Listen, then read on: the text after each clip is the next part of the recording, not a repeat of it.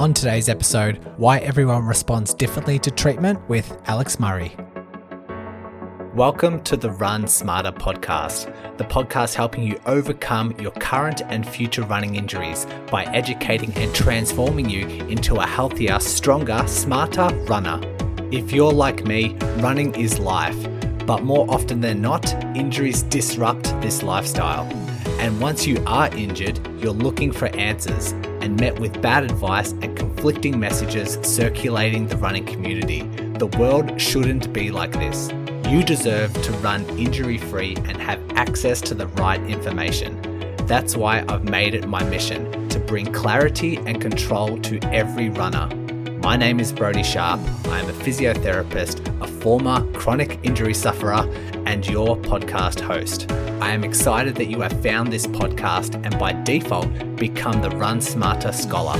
So let's work together to overcome your injury, restore your confidence, and start spreading the right information back into your running community. So let's begin today's lesson.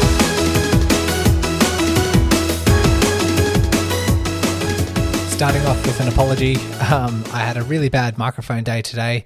I just got off the call with Alex Murray and um, compressed the file, sent it all into Audacity, ready to do some editing. And my microphone, the gains turned up way too much, and so I'm very crackly. And it's a good thing that Alex did a lot of the talking today because, yeah, I sound terrible.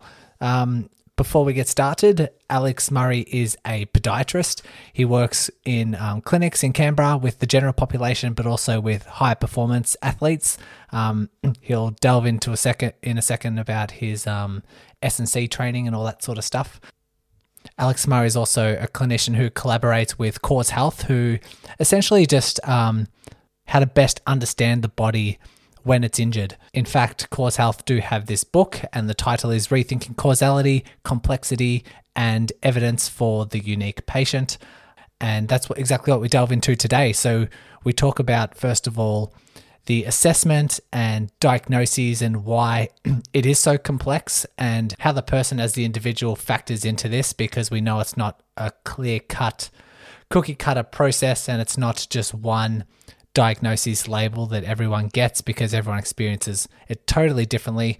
It is a complex topic. Um, it might require you to listen a couple of times, but this is really important because I often see a lot of runners very confused about their diagnosis, confused about why they get different diagnoses or different explanations that might have caused their injury. And then they respond differently to different treatments, and it just sparks a lot of confusion, a lot of anxiety, maybe a lot of just muddying the waters a lot. And we attempt to highlight that in today's episode and bring a lot of explanation. And Alex does an excellent job of that. I hope you enjoy. Like I said, Alex's quality, his audio quality is flawless, yet mine is um, suboptimal. So apologies for that, but great content nonetheless. So let's dive in. Alex Murray, thanks for joining me on the Run Smarter podcast today. Thanks, um, thanks for taking the time. Yeah, no problem at all. Lovely to be here. Uh, if people aren't familiar with you, and um, I know I did a bit of an intro at the start, but do you want to just give a brief um, intro about who you are, where you're from, and how you found yourself in this particular topic around um, podiatry education communication. It sounds like a fascinating um, career path. Yeah, it's not, nothing's nothing was ever really intentional. Um, so I, I, went to university in, in Victoria at La Trobe University. So that's where I did did my undergrad and Same. thought I'd just be um, yeah yeah it's great great university and and uh, you just sort of leave thinking yeah I'm just gonna go into a clinic gonna work really hard help a lot of people um, but then you know you start to to learn a lot more and you see there's a lot more opportunities open. So uh, i went and did a i went well after graduating i moved to canberra. I worked uh, with a olympic medical team podiatrist so i worked in his clinic gained a lot of experience and then through that went well i don't think i know enough. Um, and went and did a postgrad uh, with the university of otago. Uh, so there so i did a sports and exercise medicine. Then after that, I went still probably don't don't know enough. So I then started um, started doing a lot of reading and and um, educating myself as much as I possibly could. And then I then um, yeah, just people started asking me questions. So I eventually ended up sort of starting my own um, education. Uh, well, started with a blog, which is now turned into an education company called Podiatry Systems. Um, still wasn't feeling like I knew enough, so I went and did um, my level one uh, Australian Strength and Conditioning Association uh, accreditation. So I'm now a, a, also a strength and conditioning coach. And then I'm still not feeling like I know enough, so I went um, and started pestering uh, the people at uh, Cause Health. Uh, so that's a research group in in Norway. Um, I thought their ideas were very very interesting, and um, yeah, ended up uh, partnering with them. So now I, now we do a whole bunch of education around um, their thoughts and ideas about how pain, injury, um, things occur in the body. Okay, so um, when you were going through that, I guess year by year and not feel like you don't know enough, were you also seeing like maybe um, there's a higher level of education or better way to communicate to certain people, or you're just finding like missing gaps into how you were trying to explain things to patients? Like, where did that curiosity generate from? I think there's always a, a curiosity uh, deep down to sort of really figure out how things work. Um, you know, if I'm going to provide a treatment, if I'm going to, you know, provide a diagnosis, I'm going to do anything to someone, I want to know that I'm doing the right thing and that I'm not missing anything. And so there's just there's so much to know, and you're just like, I just want to know as much as I possibly can to do the best job I can. And I guess what what I sort of realized, and, and this is sort of um, where sort of cause health came in, is that it really sort of challenged this idea that that we know everything, and it actually sort of cause health's work really sort of challenges a lot of the assumptions that we take uh, into our understanding of the human body and our role as clinicians and, and what exactly that we do. So we always used to think that, you know, there was a cause, a complete cause and effect. There was one thing that we'd find. Um, and if we just knew what that is and we could diagnose that and we could get rid of it, everything would, would be okay. And it's a little bit more complicated than that. So yeah, it, it that's sort of where I ended up at, at the end of the road is sort of realizing you can't know everything, but you also don't need to. It's it's we've got to challenge the way that we look at the human body. And that's sort of where we find the best answers and the things to keep people, you know, running, moving, jumping, injury free is sort of when we sort of let go of this um, and you see the things all the time. There's this one trick that that will solve all your problems. It's like it's a lot more complicated that, and if we understand a bit more nuance, we throw away some some ideas that we know are no longer useful. We can uh, we can do a lot better. Okay, I'm trying to put myself in the mind of someone who hasn't been trained in health science, mm-hmm. and mm-hmm. they think that okay, plantar fasciitis is plantar fasciitis, like um, patellofemoral pain is patellofemoral pain. It's the it's one diagnosis, it's one kind of presentation, and there should be, um, okay, I have this. What should I do for treatment? So if we're talking about cause health, causality, and around about the the topic of okay, I have this diagnosis, therefore let's just follow the.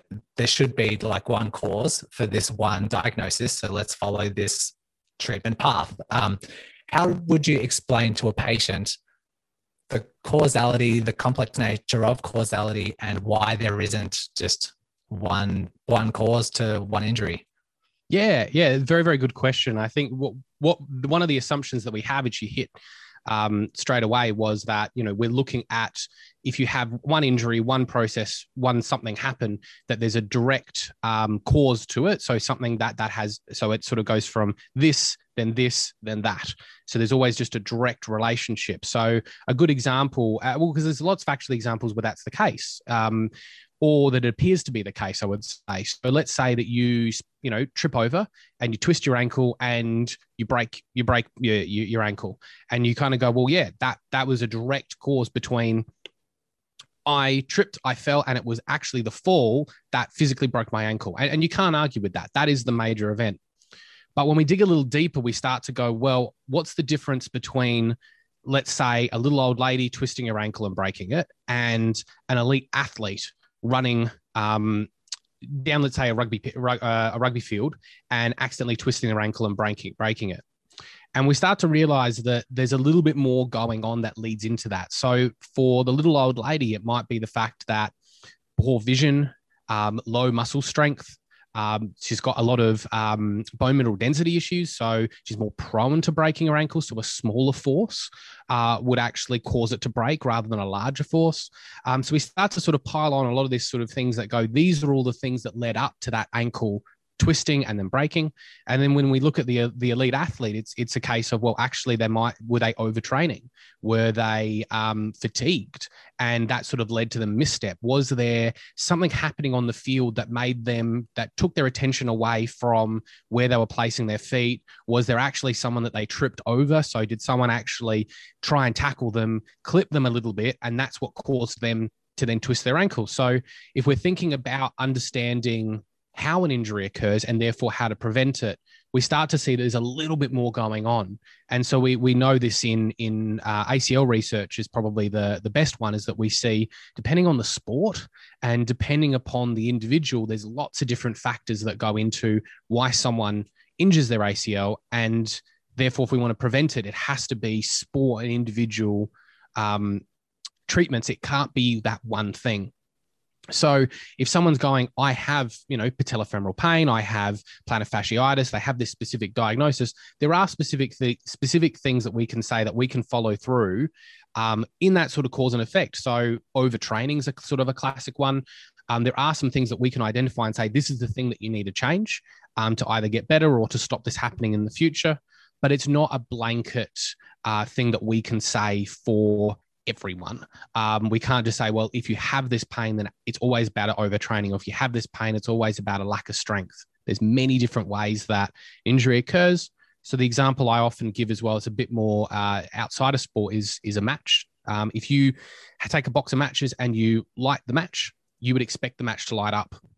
Uh, and then you do that again in another scenario and it doesn't light up and you go well hold on a second. I struck the match. That's that sort of event that you're seeing of twisting the ankle or landing funny and doing the acl but realistically there's a lot of other things going on. Um, there's oxygen in the air. There's the fact that your matches and the the flint are dry.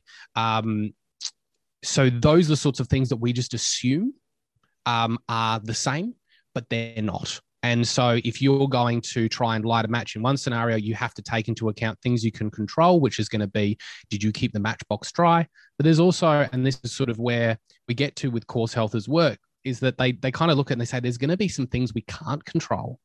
Um, there's going to be some things like is there enough oxygen in the air? We can't often change that. And so when we we sort of translate that to a sport environment, there are going to be things that we can't change. And by doing any sort of exercise or activity, there is a risk involved that we can't control. And I think there's that level of an uncertainty that that adds, which we're not really comfortable with. Uh, and I definitely wasn't comfortable with as a, as a clinician all of a sudden, you know, you want to know everything and you want to prevent everything, but really there's an inherent risk and we have to sort of get a little bit better at tolerating that and that's more of a cultural issue because we're sort of sold when we're in a culture of we can control everything when in reality it's an illusion of control that being said, it's not a case of oh well you're going to get injured off off you know throw caution to the wind. There's definitely lots of things that we can do that um, aren't always addressing cause and effect. So it's not always a case of oh, you know, you're at risk of this injury, um, and here's the things that we can't control. Therefore, you know, what what are we doing? It's a case of well, actually there's a lot of other things that might have nothing specifically to do with that injury for ex- and this is where strength training sort of often comes in so we say it's it's not a perfect injury prevention it's not a perfect treatment it's sort of this in between where we go you know we can't control if someone's to you know come out of left field and tackle the rugby player we can't control um, always um, when we're thinking about running specifically the tracks we're always going to be able to run on. The fatigue are, you know, if we're having a bad night's sleep, but we still need to run. But what we can do is do things like get you stronger, um, train in, in, in a certain way that builds your capacity so you have more tolerance for when these things that we can't control occur. Well said, well put. Um, so where we're at the moment, so if a runner comes goes in to see a clinician and they're injured, they're looking for a cause. What we what you're currently explaining, what we currently know is there's so many factors at play. There's so many different intensities. There's so many different, yeah, causes that could happen. But then you're also talking about the athlete itself or the the runner themselves. The individual can be so different that the combination of the two, uh, like, just leads with just such a unique presentation that it's so tough to like, I guess, predict, or it's so tough to, I guess, assess as just a cookie cutter, like one one sort of um, movement path, one sort of assessment path, one sort of treatment path for everyone. Um, the factors there are just too multidimensional to actually come up with that. But if I am putting my clinician hat on now, I remember when I was working in clinics, when I'd have someone who is injured and comes in, it was almost like my job to find the cause. It was almost my job to try and fit this pattern and it all to make sense. And then once I did that, I was trying to like um, fit all these pieces. And if I could find some sort of connection there, then I've done my job because I've like reassured the the runner this is because you've done this and therefore you feel this way therefore this is how we should place or how we should position our treatment um, oh, should we be okay with um, not understanding all the complexities and just moving forward through treatment? Like is there any dangers in not finding a cause? Yeah, so there's there's a few things um, I think when and especially because I try and teach this to clinicians, and it's it's hard because there's also like, there's a lot of these sort of fears and i think some of them are very well founded in the sense that so if someone comes in there are things that you can't miss. As a clinician that you should be very very well aware of what we call red flags. So things that indicate a serious pathology might be present things you can't miss. So um, that's number one. So when someone's coming in and we're not giving uh, you know I, i'm not always communicating a diagnosis or not being very firm in exactly what we think it is we've we should have gone through the process um, of saying no, but it's definitely not these serious things, or it's not sounding like this. And if I have an inkling and I'm seeing a pattern of these factors, I will be referring for imaging, or I will be referring for a special uh, for a second opinion to go. This needs to be checked first. It's generally when we're looking at um, more of these sort of you know chronic or sort of slow onset sort of injuries so things aren't invo- involved with a trauma um, so yeah, non-traumatic injuries that we sort of look at and we can go, well, they're slow onset, they're not serious. These are the sorts of ones that where there's a lot more complexity going.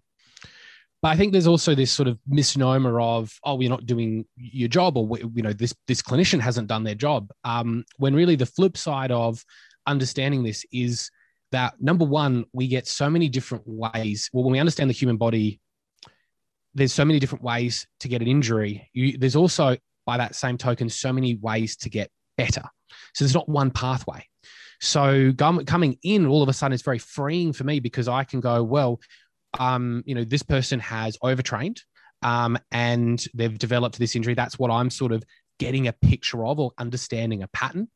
And so, how do we get this person potentially? Well, I, I think at least at the start, one of the things we should try is um, more recovery um, but how do we keep that person fit? And so we could do just reduce the volume. We could reduce the intensity. We could um, just um, cut out maybe one run and swap it for another activity. I can work with the athlete to then go, how can we keep your fitness up? How can we do all of this, but but take load off this tissue? We can gait retrain. We can, you know, get them in the gym and doing, you know, changing their gym exercises so they don't, for example, patellofemoral pain. There's a bunch of exercises that don't put as much patella compression on and we I can work with someone and go, well, you know, it's not the fact that you are broken and we need to completely rest this, or um, not broken and you just need to keep going as usual. It's a case of well, I can work with you to figure out what's a plan that's going to work for you specifically based upon this idea of I've just got to maybe figure out which one I think is going to work, um, you know, for you or and for your condition. So volume, intensity, frequency, all of these sorts of uh, parameters that I get to change your run or your gym session with as well as specific therapies as well. So patellofemoral pain, it might be strengthening and orthotics for plantar fasciitis. It might be stretching and taping. You know, there's there's a lot of other things that we can do, um, or there's things that we know that will directly help it. I think the other sort of thing is to say, though, you know, when we, especially with clinicians, they sort of go, well, so is, you know, is all bets off? Can we can we do anything? And it's like, no, no, no, no. There's also patterns, and the idea is that we know that when someone comes in um, in a certain age group, in a certain sort of uh, sport, uh, with a certain condition, that there's generally patterns of things that we see um, and patterns as well for management. So, if we're thinking about an adolescent with patellofemoral pain syndrome, uh, taping and some reassurance might be enough because we know that it, it's potentially to do with more growth. When we see someone who's an adult, they're running heaps and they're not strength training at all, it might be a combination of pulling back the running for a bit, strength training, a bit of gait retraining to help keep them running and then build it back up. So immediately we, we can see these patterns that we can that we can use and then we can sort of use that that understanding to customize so i think this sort of approach is very freeing and very very helpful because it would absolutely suck if you were a runner. And, and i see this a lot. People come in they go you're going to tell me to stop running. And i go i don't need to. I've got all of this lovely wonderful stuff these knobs and dials that i can adjust to help you. And here's the thing is that if I do all of that and then I go and you come back and go, it's a bit better, but it's not great. I've then got all this information about you and your response to that initial treatment. And then I can use that to help adjust my differential diagnosis. So, what I think's going on, and I can use that to adjust how I do my treatment rather than cookie cutter. Here's your orthotic, here's your taping, here's your stretching. It didn't work great. So now you have to stop running, or now you have to do this. And it's a case of, well, you know, every study tells us everyone is different, everyone responds differently. We just average it all out uh, and say this is the result because we like one number. Um, but realistically, when we look at any sort of study, we see everyone's response different. And we don't exactly have enough research to understand why their results are different. And that doesn't mean we can't look at our athlete, our, our patient as an individual, and they say, This is how I responded. And we go, Okay, let's take that into, into account and, and figure out so sometimes it will take me three, four sessions before I'm really confident exactly what's going on. Each step of the way that I know there's something that I can do and there's something that I should be trying and there's something that I can be doing that that that can work for that person and if it doesn't work it allows me to understand them and make a treatment plan that does if well it can be very freeing like you were saying and I know position myself as a runner if someone's injured, they're hoping for to go to a clinician. They say, "This is the cause of your injury. It's because you changed your footwear to a." Just quickly chiming in here to let you scholars know, I have just updated my five-day injury prevention challenge. This is one email per day for five days, learning new concepts and diving into the science on how you can reduce your risk of injury. The sign up link is in the show notes, so fill in your details and I'll be waiting for you in email number one tomorrow. Abruptly, now you have this pain, or you've overdone it, you've um, increased your running mileage too abruptly. This is why you're injured. This is your diagnosis. This is the treatment. Uh, like, it'd be nice if everyone could fit into that and everyone would be nice and reassured. They say, Yes, I've got the plan. I know all the answers. Um, this is what I need to do.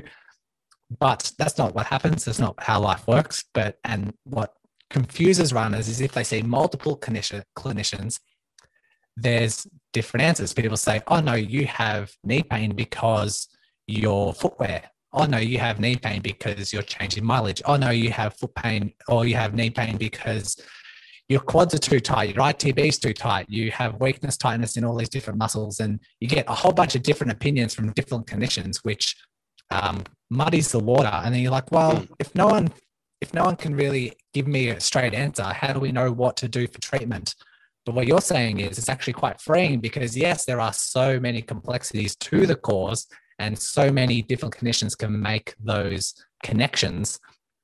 But the treatment can be quite freeing because there is a lot we can do, no matter what the cause was. There's a lot that we can do that you can um, just, like you say, adjust those knobs, turn the dials, and see how you fare with that management plan. And if you're faring quite well, then we know what we're doing is working and we just keep moving forward. So um, I guess it kind of highlights that is freeing that we don't necessarily need to know the exact causes or the links between what's generated injury. We can follow patterns, we can follow, um, you know, patterns that we see time in, time out through um, being clinician for years and years.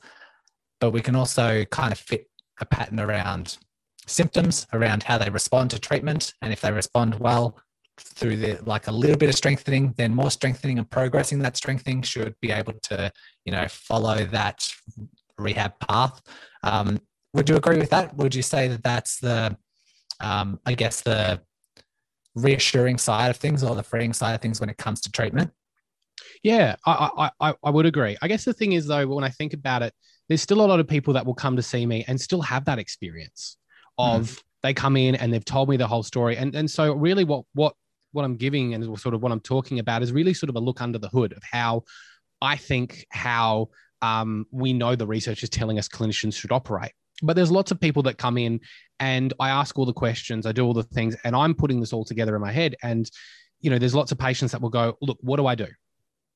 And you know, not everyone wants to know under the hood. Not everyone needs to know under the hood is, is, really the thing that we actually know from research. You know, there was a lot of research of understanding pain, and there was this whole thought of ah, if we understand pain, if everyone understands pain, then it's going to be really helpful. And the answer was not really.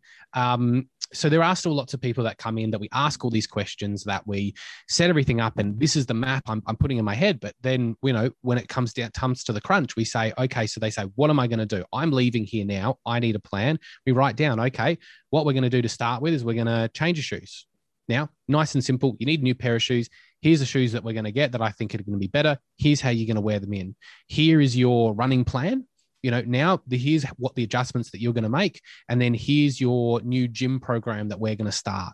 So people sort of still do leave with a plan and it's it's i think that's the the misunderstanding when we start adopting this is that we can still go in with a problem still go in and get a diagnosis we say well look i, I think it's first of all, I don't think it's bad. Second of all, um, so it's not a serious pathology. But second, I'm pretty sure it's you know patellofemoral pain syndrome as as as a you know really common example. And from what you've told me about all your training and all these things, these are the the patterns that I know. And here's where I think we're going to start, so that people get the same experience um, or can get the same experience and it's it's more when we start to really talk about this is uh, and sort of introduce these ideas and where I start to explain to patients is usually when they come in and they've seen multiple clinicians and they go, which one of these? What am I supposed to do? And I sort of um, do the you know por qué no los dos. You know why not? Why is it not all of them? Why is it not both? Um, you know, is it my glutes? Is it my this? Is it my that? And it's like, well, it could be all of these are contributing. We've just got to figure out what we're doing because doing one at a time is not enough or, or just addressing one at a time, we might need to have a more detailed plan for your specific injury. And we yeah. might, you know, in some cases when things persist, we might need to look outside of that specific area as well. We might look at sleep, we might look at diet, we might look at, you know, do, you know, some people we have to have the hard chat and say, well, look, you know, you're trying to fit in this much running and this much gym with this work you know that's taking up your life with this much stress with this much sort of family sort of stuff going on there's a level of you know is your body able to recover enough from all everything that you're doing? And sometimes we we have that discussion because we know you might be doing everything correctly. And this is you know when we talk about you know this understanding of complexity the environment that we're in all of these factors outside exactly what's happening. And it might just be the fact that they're just not you know doing everything normally and can't just not able to recover because of stress, all these sorts of things affecting their life. And that's probably something that I see a lot um, with, well, a lot for people who come in confused because they go, I've done everything like I normally do, done. Now I've got an injury. And we sort of go, well, what else has changed in your life? And it's like, I got a stressful job, you know, now got a kid, now got a family, now got a dog, now got a mortgage. Um, and all of these things are stressful, but the training remained constant. And it's like, well, your training needs to change because of all of these other things that are going on. Now, not to freak sort of anyone out, you know, because that's out of the percentage of runners um, that I see, how many of those people do I have to have that hard chat with? Thankfully, not many. But it's in the back of our back of my mind that you know that's the sorts of things that I think about. That if someone isn't spending time recovering, um, and they can't change it, that's how I'm setting my plans. That's how I'm thinking about one doing what on what day. So that's in the back of my mind. That's a thought process that I'm having. And that's sort of the problem when we get cookie cutter plans and clinicians that aren't thinking about that. And and, and you know, we aren't educating us to say these are the questions that you should be asking to determine if your clinician is doing it or not. Um, yeah, that's that's what's sort of going in under the hood. And so it sort of can help people. I think if people understand and they want to know a bit more what's going on under the hood, that that can be quite helpful at sort of getting over those common misconceptions and ideas or, or issues. Okay, well, uh, let me pose this one to you. Mm-hmm. How important is a diagnosis? How important is having that label for the clinician and also for the runner coming in with pain and knowing that there's multiple things that could lead to this pain presentation they currently have how important is it that they have a label attached to it for a clinician um, i don't think it's incredibly important there's there's a lot of research and a lot of papers sort of showing that um, when we have a diagnosis, it doesn't actually tell us a lot about recovery. It doesn't tell us a lot about exactly how to treat it.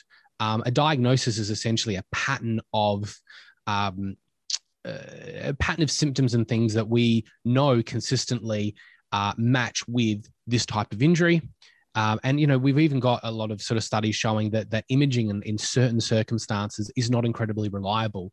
Um, so we see lots of tissue changes that uh, can occur quite naturally. You know, sort of like a slight wearing down of a tire or a uh, you know bark on a tree. They're they're things that we expect to see of some of people of certain ages and and certain histories and certain sports.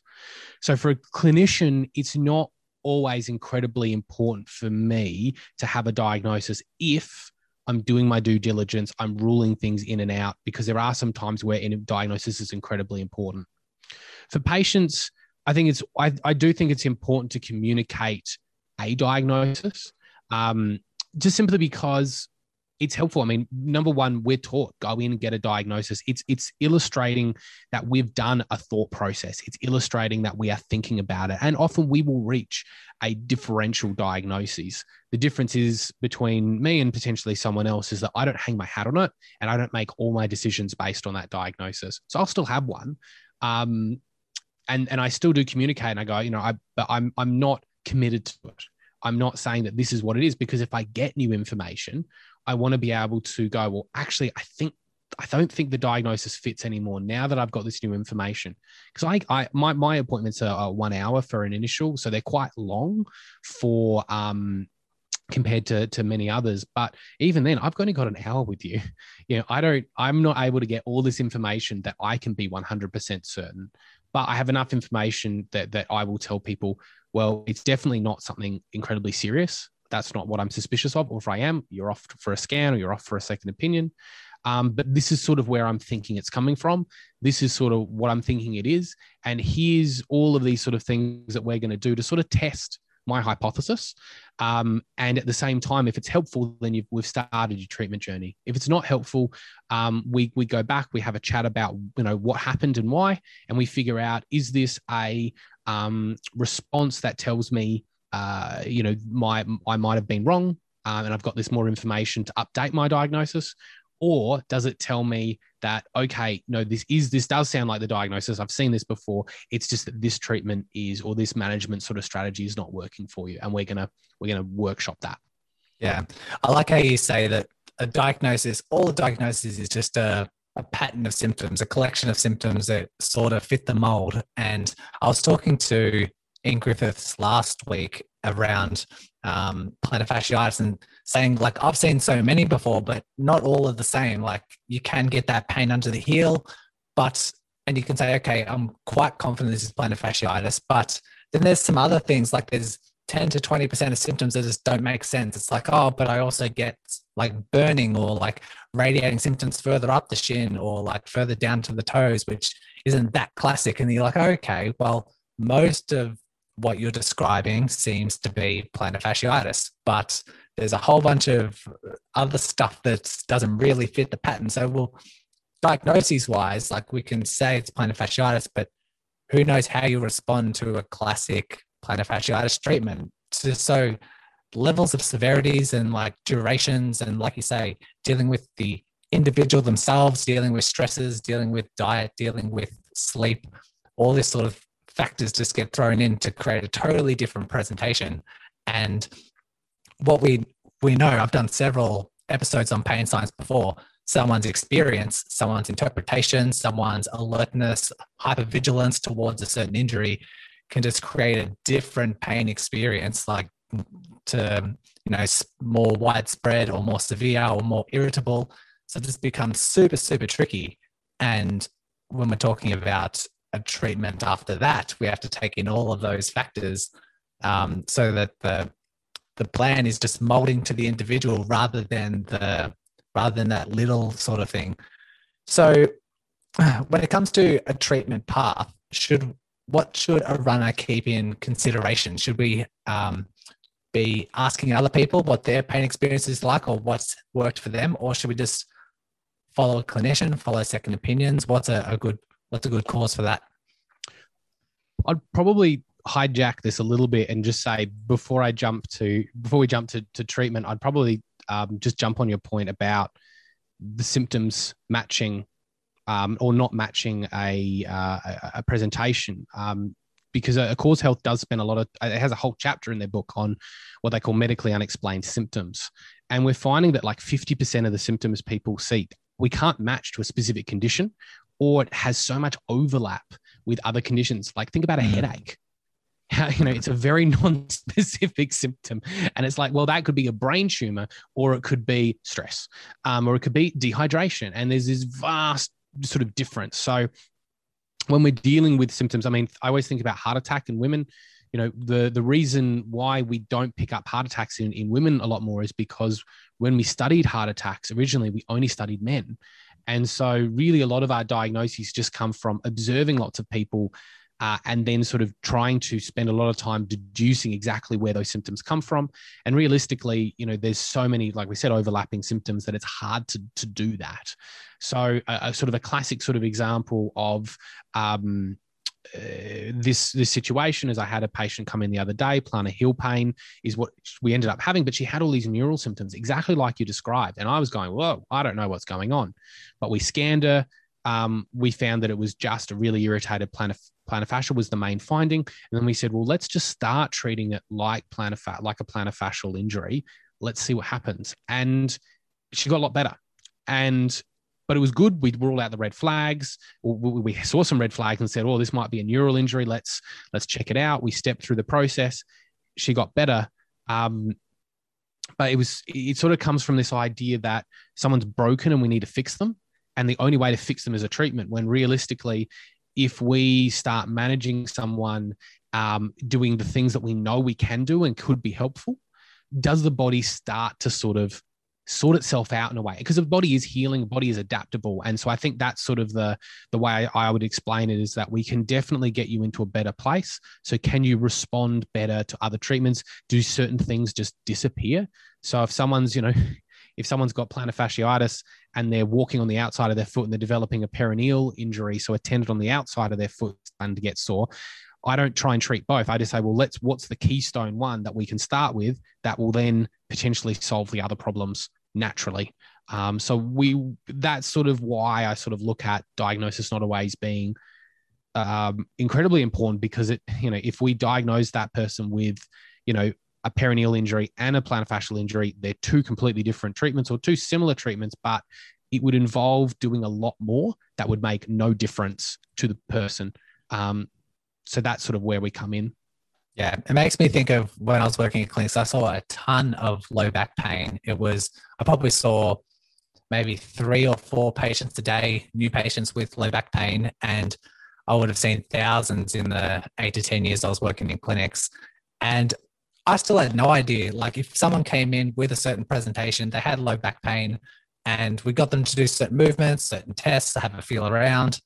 I would still have no idea how they how they would respond to treatment based on their pattern of symptoms until I actually started some treatment, started a little bit of treatment, see how they responded, then did more of that treatment. And it just goes to show there's like when it comes, especially around low back pain, there's so many things that could happen, and they've actually got to they've labeled more than 80% of people with low back pain as non-specific low back pain. And it's just a diagnosis that they've decided to label saying okay we don't know exactly what's going on structurally everything's fine but they still have back pain. Um, so we'll just label them as non-specific. And this is what we should encourage. We should encourage movement. We should encourage strength. We should reassure them educate them you know avoid bed rest all this sort of stuff which is just very very fluffy, but they get better. But there's no real specific stuff um, when it comes to a diagnosis. And like you say, when some some very common running conditions like patellofemoral pain could overlap or could deviate from its very classic presentation, and then you could have a, an overlap of two types of things. Maybe it could be ITB syndrome. Maybe it could be a combination of things because everyone's presentation is so, so different. So um, rather than the runner feeling like becoming fearful, becoming worried, or being confused with all of these um, different diagnoses or different presentations, or not fitting a classic thing like they're reading what patellofemoral pain should fit, maybe it's it's reassuring to know that this is normal. It's normal for there to be different symptoms. It's totally normal for there to be um, not this classic treatment, or maybe not respond to a classic treatment and then try something else. And as long as they're um, as long as they are responding. If they're not responding, try something different. But if they are responding, then mm. be reassured with that and continue along that treatment path. Would you agree? Yeah, yeah, I think I think that's definitely the case. And I mean, when we look at most studies as well, we average results. Uh, I mentioned it before, and so you know, whenever we do a treatment, there's always going to be 20, 30 percent of people that don't get better or don't get as much better, and we're really bad at um, communicating that and saying, well, look, there are you know people who aren't going to respond. But when we look at, for example, example, you know, opening up the can of worms that is low back pain, um, you know, we see people that can respond to yoga. We see people respond to Pilates. We see people respond to strengthening. We see people respond to, um, uh, you know, it's very very specific um, retraining. You know, core muscles and things we see all of these things be helpful so it sort of tells us well we can we get a choice of a lot of the things that we can do but when we sort of talk about something being non-specific, there is still a specific cause. There is still something specific happening. The the issue is is what we're identifying by saying it's non-specific is we have no tests or ideas to be able to identify it. But also the fact is that that being non a non-specific diagnosis means we're also not at risk of having a problem if we miss something. So we know non-specific low back pain, you know, doesn't mean that we have a fracture or something that's going to get worse and they're going to become crippled. Um, you know, we've we've become very good at identifying those serious pathologies. So being non-specific really means that that the field is unfortunately a bit more open, which is a good thing in terms of treatment choice, but it's a bad thing when we find things aren't working for someone because something specific is still happening. And that's where I sort of switch from more of a clinician mode to a coach mode, where the idea is is I'm not um, above the person saying you need to do this, you need to do that. I'm sort of spending a lot more time coaching people through and saying, okay, if this happened, what what do you think we should do? How's this going to fit? How about when we change this? What are you experiencing when we do these movements or these treatments? And we're really just trying to coach someone through and so, having had a patient who, and actually have uh, done some interviews with this patient that are available publicly, um, who went through this process with patellofemoral pain of seeing all these different clinicians, getting all these different diagnoses, doing all these different things, he was a classic sort of person that didn't fit the mold of the normal of normal responses was going to everyone ended up very confused. And really what the biggest difference was was having someone who was more of a coach someone who was going to come alongside him and go okay I'm here. We're going to figure this out. I don't know what it is. I don't know what, what you respond to, but let's create a plan for you. Let's be alongside you. Let's build you back up. Let's figure out what we can do for your life. And so his big thing was rugby. And so he wanted to get back to rugby. So he made a plan and said, well, these are the things that you need to definitely do to get back to rugby. Will they help your knee? Maybe. Will they not? You know, will they um, do you any harm? Absolutely not. It's going to help you get towards your goal. And in that sort of process, we went backwards and forwards and we essentially just built him back up. Now he's playing rugby and he's doing well. But with his experience, I'm still the coach. I'm still going, you know, he still checks in every now and then. He still wants to come in and talk about the experience. And, you know, it's got nothing to do with diagnosis. It's got nothing to do with me having to treat. It's a case of, well, we still don't exactly know what's going on. And it's just become a process of, well, you know, we're going to check in and, and keep making sure you're on the straight and narrow. Feel free to repeat yourself because I know we've talked about it several times already. But simplistically put, why is why does someone respond differently to treatment? Why would if we follow, say, the evidence shows that with people with plantar fasciitis, stretching, strengthening, orthotics helps. Let's follow that with all of our plantar fasciitis patients. Why do why is treatment so different? Why is the impact so different between people? So we could look at lots of different things. So it could be um, the fact that when they do an exercise, they take longer to recover. So we know, and it's more in tendons than in fascia, but we know tendons in some people take up to 72 two hours to completely recover from a bout of exercise. Some people as little as 24 hours.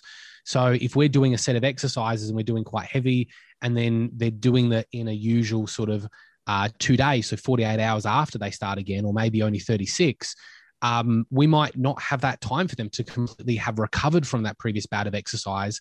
They haven't responded, they haven't gotten stronger, and then we're adding more on. So they're in a fatigued state or not a perfect state for them to then benefit from it. So the exercises might actually provide no benefit there can be factors like if someone is on their feet all day working and moving that can be a lot of volume and load already. So if we give the same treatment plan of set amount of calf raises at a set intensity we're adding it on top of load throughout the day. So there's also that other factor of what are they doing throughout the day there's lots of genetic factors uh, as well in terms of how people respond to injuries. Um, there's a lot of things about you know diet and recovery that we don't completely understand. How important that they are need to change. Often not um, but they may have an impact on why someone responds better than others. Um, there's the sport that people play, the movements that they do. Um, so, you know, it's harder to avoid certain movements in certain sports and activities. It's easier in others. So, um, you know, when someone is sore, um, if you are, for example, having a really sore knee and you know you are playing you know rugby and i keep going back to rugby because it's it's the sport that i work in at the moment. But if we're thinking you know i'm seeing someone in a scrum you know they have to be in that position. They have to be loaded in a certain way for their position in in the scrum. And so if they continually keep doing that on top of everything else that may also impact it where uh, you know other sports and you know people might continue to keep playing or might be able to continue to keep running because as they're moving they're subconsciously able to adjust their gait or their running or their walking or however they're moving to offload that that that area that's why we limp um, and we can limp unconsciously. So there's lots and lots of things going on, and this is sort of our role as a clinician to try and understand, get this information out of patients and understand it as best we can and put together a picture of why someone may or may not respond. Um, but the unfortunately, the, the short answer is, is that we don't know. And a big problem is because in the research, we have not embraced this understanding of how the human body works. And we've only really looked at one or two things and excluded everything else, assuming that they're all the same. So, you know, going back to the matchbox example in the research, we've just focused on the match in the box. We haven't focused on the oxygen, the environment, all the other things that would affect whether that we're actually going to get a lit match and a fire. This would be a nice segue because um, I know Cause Health, like you say, they they challenge assumptions, and in the past couple of weeks, maybe a couple of months, I've um, tried to assess my own bias towards treatment and my own limitations. And I think what I've done, especially around this podcast, is focus too heavily on the evidence based stuff and like focus too much on avoiding things that isn't evidence based. Like if um, someone comes in and they have pain, they say, oh, I've been foam rolling my ITB. Should I continue doing that? I say, well, it's not doing anything. Um, you're better off doing something um, that's evidence based. But I recognize that because someone is so individual and we're dealing with the brain, we're dealing with beliefs, we're dealing with like any individual unique circumstances, um, that maybe I'm too fixated, too rigid towards just following the evidence. So, um, one thing that caught my attention while I was listening to you on prior episodes uh, on different podcasts was talking about the limitations around evidence and um, what like say RCTs why they're they're quite limiting. Do you want to maybe just um I guess help broaden my perspective of things and making sure that I'm not just focusing on um, the pure evidence side of things and why we should be broadening our, our horizons a little bit. Yeah, yeah. So, uh, yeah, this is we can go down a rabbit hole here, but I, I can keep it very sort of sort of basic. Um, so, because realistically, the foundations of evidence are really basic. You know, if we have a study, essentially what we're doing is, uh, and let's take a randomized controlled trial. This is just a um, a very very controlled study. So we control a lot of factors. So, so we let's say we take a whole group of runners we split them into two groups and we make sure that the groups are roughly on average the same amongst a whole bunch of factors Um, so we look, so we're, we're, assuming that yes, they're all sort of roughly the same. We then give uh, one a, for example, for a for a trial with a placebo, we're giving one a uh, a real treatment and one a placebo, and uh, we see how that treatment goes, and then we compare them. And what we're sort of trying to say is we're looking at and going, well, we got these two groups of runners. They're very very similar. So we're assuming they're the same. And we're saying these people we gave a treatment, these people we gave a placebo, these people got uh, 50% better. These people got 20% better. So the treatment effect, the specific sort of effect of the treatment is 30%, for example, of that improvement. So we can say, yeah, these people improved more. This treatment is evidence based, is essentially what we're saying. But the issue is is that we're averaging. We're making lots of assumptions. We're saying well first of all these two groups are different runners. We're assuming because they look similar that they are similar on a chemical level um, on a tissue level. And we can't say that um, and partially because we, we can't possibly measure every single factor. We're not going to get a blood test on everyone that does a that enters a patellofemoral pain study. We're not we can't control to that level. But the idea was that if we got people that looked the same it's essentially like being able to have one person come into the clinic and have that exact same person do the treatment and not do the treatment. Um, the, the other thing is that we average the results, as I've said before. So there's lots of people in the group that would do really well, and there's some people in the group that would do poorly. We've got studies that show that when we break out that that average and we actually look at individuals, everyone responds quite differently. Um, so there's a fantastic study that shows that you know out of 10 individuals, no one followed the average of no effect. Some people got better, some people got worse, but the average was almost zero. Um, so you know we can look at this treatment and go, wow, you know, no one got better from this treatment, but actually a whole bunch of people got better and a whole bunch of people got worse. We just missed that. So when we're talking about things that are that are evidence based, we've we've got to keep in mind that that's what's happening. So for an individual, if they're coming in and saying, you know, I did this treatment and I got worse, that's irrefutable. We can't, you know, often the old view was, but the evidence says you should, you, you know, people get better with this. So you must have done something wrong. And it's like, no, we know that, you know, if with a lot of treatments, two, three out of 10 will not get better. And so we've got to take that information we've got to look at that and go, well, okay, so what else can we do? And when we're not looking for that one right answer, we go, we've got all of these other answers. We go and we find something that that you know we think may work, or if we try and understand about and, and ask questions and, and work through potentially why that didn't work for them, we can start to to be able to guide people better. So from an evidence-based perspective, um, that's kind of the issue that we have um, those are sort of the assumptions that we're taking in. But also the fact is that we just don't have a lot of evidence. You know, when we look at plantar fascia and strengthening, we actually don't have that much evidence. We have heaps of evidence though for shockwave because it's really easy to put a shockwave machine on someone and you know pound pound the, the fascia then go, did you get better? So there's this also this lack of information as well. And so there's a there's a great quote by Professor Roger Kerry. Um, uh, when I was talking to him, he he pretty much just said, you know, you can be evidence based by just being having a syst- systematic process being systematic in your thought process is, is being evidence based so if someone comes in and we think about well we actually have no evidence for this condition or this person or or this setup what can we do? Well we just have to be systematic in how we approach and not sort of and that's where i think a lot of patients go wrong or get well, not so much they go wrong but they sort of get directed in the wrong way is because everyone's sort of going go here and do this go here and do that do this now. And it's this focus on what's that one switch we can flip that will then solve all their problems when it's a case of but how are we building this person towards their goals? How is what they're doing for a, what they're given as a treatment how does that fit with them? How does that fit with their life? How does that fit with the goal of running more or running faster or um, you know, just being able to run pain free. How does that fit in? And what are we doing to their body? Because when we start to just search for that switch flip, we're often then with the treatments just throwing things, you know, throwing spaghetti at the window and, and seeing what sticks rather than saying, okay, you know, I have someone that I'm starting to figure out how we're going to get them back running. Great. So what are we going to do? Well, I'm going to give them a strength program because they haven't been running in four months, five months. Um, they want to get back running. Great. So they need some base level strength. They need to start doing some exercise. Here's some exercises. Will it solve their problem? I don't know. Um, but frankly, you know, they need it for their goal. Let's get them exercising. Let's find exercises they can do comfortably and confidently, and let's start building that.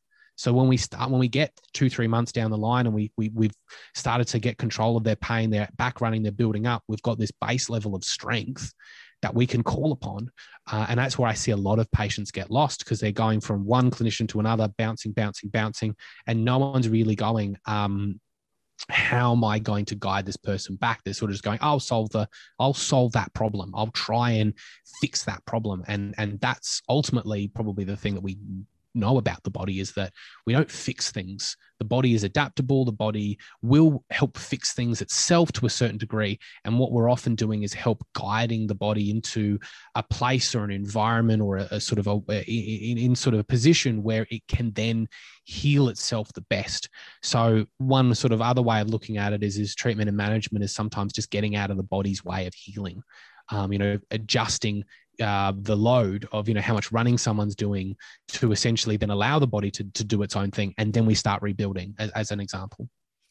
Alex i'm going to try and attempt to summarize this whole conversation and say i would like your additional comments afterwards. So when we're talking about assessment or like the cause of an injury once someone is injured the assessment that is taken and the cause we're only making assumptions in terms of the link of how they got injured. So there could be multiple stories that people tell or multiple opinions from different clinicians because we're just trying to piece that puzzle together. When it comes to a diagnosis, yes, we can have that label for peace of mind or just like a, a generic kind of template to follow, but there's always going to be some overlap where not everyone will fit a certain thing, or not everyone does fit that certain pattern. We're only just deviating plus or minuses the, the treatment pattern. So the template plus or minus your individual circumstances. But then when it comes to treatment, it's having that right understanding, having that clinical thinking in mind, but just seeing how the individual responds and then judging the treatment of that. Because we can be evidence based, we can have the evidence in our mind, but because everyone's so unique and everyone's so individual, let's just try something, see how it goes for a couple of weeks or whatever time frame makes sense. If it's not working, then we need to try something else. If it is working, then we follow more of that or continue that and then add something else in. And then that's how we kind of formulate that management plan. Any additional comments?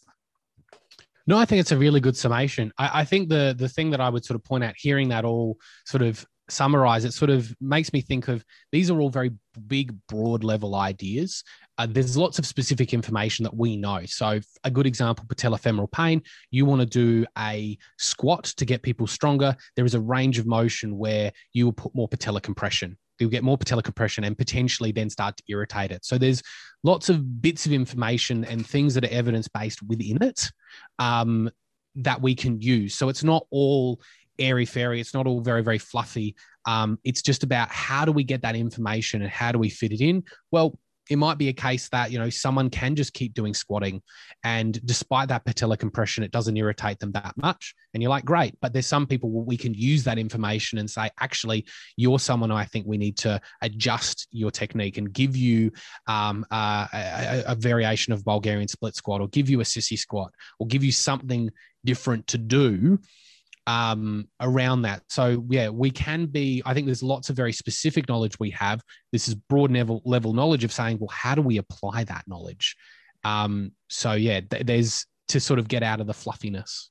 Yeah. Um, I think in terms of if I'm thinking about what can a runner do with this information, what can a um, if they're seeing a clinician, what, what what can they take out of this? And I think there's a few things, and it just comes down to asking and I think the number one sort of one I ask, always ask is, um, or I always say is, you know, any patient has to has to get their brand out of a consult. And what brand sort of stands for is benefits, risks, alternatives, and um, what's the consequences of doing nothing. So if you're going to get a treatment, uh, a clinician should be able to answer what the benefits are of, of that treatment is, what are the risks of doing it, uh, what's the alternatives that people have? So, for a classic example is when people go get cortisone, um, especially we think like rotator cuff tears, getting um, cortisone into joints. Um, there are risks. And so, what are the alternatives that you have? So, you're making a full informed decision, but also what's the benefits or risks or co- just consequences of doing nothing for a bit and letting the body hand try and handle itself because there's lots of conditions that that would have a favorable natural history. So an acute flare of low back pain is a classic example. Six weeks a lot of what we do doesn't make a huge difference. Our process is really just trying to at the moment best way to manage it is to try and keep you active. And then we just set you up and say well so the consequences of doing nothing for this acute flare of, of low back pain um, actually you know we can just do nothing and it's probably pretty okay. Same with sort of sciatica in its early stages. There's lots of, you know, there's lots of sort of uh, things. So I think asking, you know, getting your brand from out of out of a consult, but also sort of focusing on your on your goal and asking a clinician. So this is my goal. How does this treatment fit in and how am I going to get back to my goal? What other things that could I be doing in addition to this specific treatment for my for my condition that can help me get back to where to where I want to be or where I get me to where I want to go. Uh, so asking those broad sort of questions because yeah, if if your clinician is struggling, then you know I, I don't like to be derogatory or say things, but if you know against certain people, but if your clinician is not able to uh, explain these things to you and you're you have a very sort of strict goal of I want to get back to running or I want to start running faster, then we do have to ask the question of is that the right clinician for you? Mm. Um, I'm not saying they're a bad clinician, but it's saying is that the right clinician for what you are wanting to get out of them? So we think about, you know, in my clinic, you know, we have a number of different patients and, and we will internally refer to make sure that patient gets to see the clinician that we think is going to work best for them. And we have a variety of different options as well. So one of the few, you know, sort of podiatry, podiatry specific clinics that has you know a full gym setup. Um well so we have rehab options we have all these sort of things and we're trying to to match a, a, patient with the the treatment and help them reach their goals. And that's that's how we do it. Um, and so you know we do get a lot of patients that come to us that are specific you know we can really help them.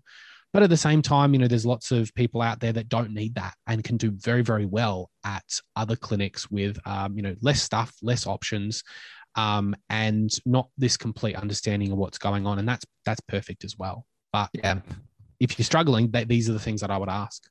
When that that's perfect. And when when you're laying out that BRAN, um, the info, I was thinking of people with proximal hamstring tendinopathy. I get a ton of people, and they will often talk uh, whether they should have surgery or not surgery, and it's it's strange when people just like post on social media should I get surgery? Should I not get surgery? And get all these responses back and all these different outcomes. And when it comes down to it, when you talk to your therapist, when you talk to your GP, when you talk to your surgeon, if you just do that, list out that BRAN, the benefits, risks, alternative, and the cost of doing nothing, what will happen if we do nothing. And if you just lay that out and you get this real candid conversation, this you get all the information out there, then you can make that judgment call yourself. And the other thing I'll add on is make sure that you are happy with the response that you get because you might ask about the benefits or the risks and a clinician or a surgeon might just rattle off a whole bunch of jargon and a whole bunch of um, stuff that you just it just doesn't make sense to you but you just yep. kind of say oh yeah okay um, and then just go to your next question make sure that you fully understand the response that comes out because a lot of clinicians are, are used to talking in like a certain medical jargon that they either they they'll just confuse you and you just don't want to feel stupid and ask the same question again or try and or ask to please simplify it. Um, i know a lot of people are shy and just say well i asked the question like, okay um, just make sure you're really happy with the response and make, make sure it's okay just to ask the same question several times until you're happy with the response that you get. Yeah 100% and i think that's I always sort of think is a good clinician is someone that sort of that's able to explain things incredibly well for someone to understand. Like if if people are able to leave and go, yeah, I completely understand it. You know, I've taken this complex topic. I've taken this really sort of. I've been reading heaps, but you know, my role is to make it simple for someone to be able to walk away with, and that's sort of where it comes down to that plan. There's all this complexity going on in the background. There's all this crazy stuff that I'm thinking, but ultimately, a patient should leave with a plan that makes sense, that's simple, that they can follow step by step, and it doesn't matter. Like I don't have to I think that's potentially, you know, some of it, you know, may unfortunately be a bit of ego where they want to go, well, I want to show people that I've got this really complex understanding. And it's kind of like, but that's not the job. That's not what patients need. They're not there to be confused. They're there to get a simple, easy to understand plan. And really, uh, if we can take a whole bunch of really complex stuff and make it really simple, that's actually the better sign of intelligence um, because it shows that you can understand it and you can understand it enough that you can make it simple. If it's if it's so complicated that you're not seeing the thread through, do you completely understand it? Yeah, well said. Um, Alex, you, have talked about Cause Health, you've talked about um, podiatry systems, you've talked about your own clinic. What what links should I leave in the show notes for people to learn more about this and learn more about you? What what specific links should I include? Yeah, so I, I most of my material and stuff is more aimed at, at clinicians. Uh, so um, there's that sort of heading, um, but you can find me. Um, so I have my own blog and website, Making Sense in Podiatry. Um, so you can Google that, um, Facebook search and Instagram search. I've got I've got Instagram and Facebook. Um, we've also got Podiatry Systems. So we've got so that's the partnership with me and Scott Greenbank. Where then that's our education business. So that's Podiatry Systems um, podiatrysystems.com.au, Facebook and Instagram, and also LinkedIn. Um, yeah, and then Cause Health is Cause Health. Uh, you can find them on, I think they've got a Twitter account. Uh, I'm pretty sure they don't have a Facebook or an Instagram, but they've got a website. But again, that's, you know, again, more aimed at clinicians. But I think if people really want to understand more about this from a patient sort of perspective, it might not be everyone's cup of tea because it is more about chronic and persistent pain. But Christine Price, who's involved with Cause Health, is a she has a fantastic chapter in the book that's really easy to understand. The book is open access, rethinking causality, complexity, and evidence for the unique patient, and she gives a, a brilliant sort of outline of, a, of a how you know a small holding or like a commune um, can be a good analogy for how things can influence pain. And it's the exact same bare bones of you just need to take those those words out and replace them with factors that could be for injury and it's and it's really really similar. Yeah nice. I think about 10 to 15 percent of this um, the people who listen are clinicians or health professionals of some description so at least they can go to those.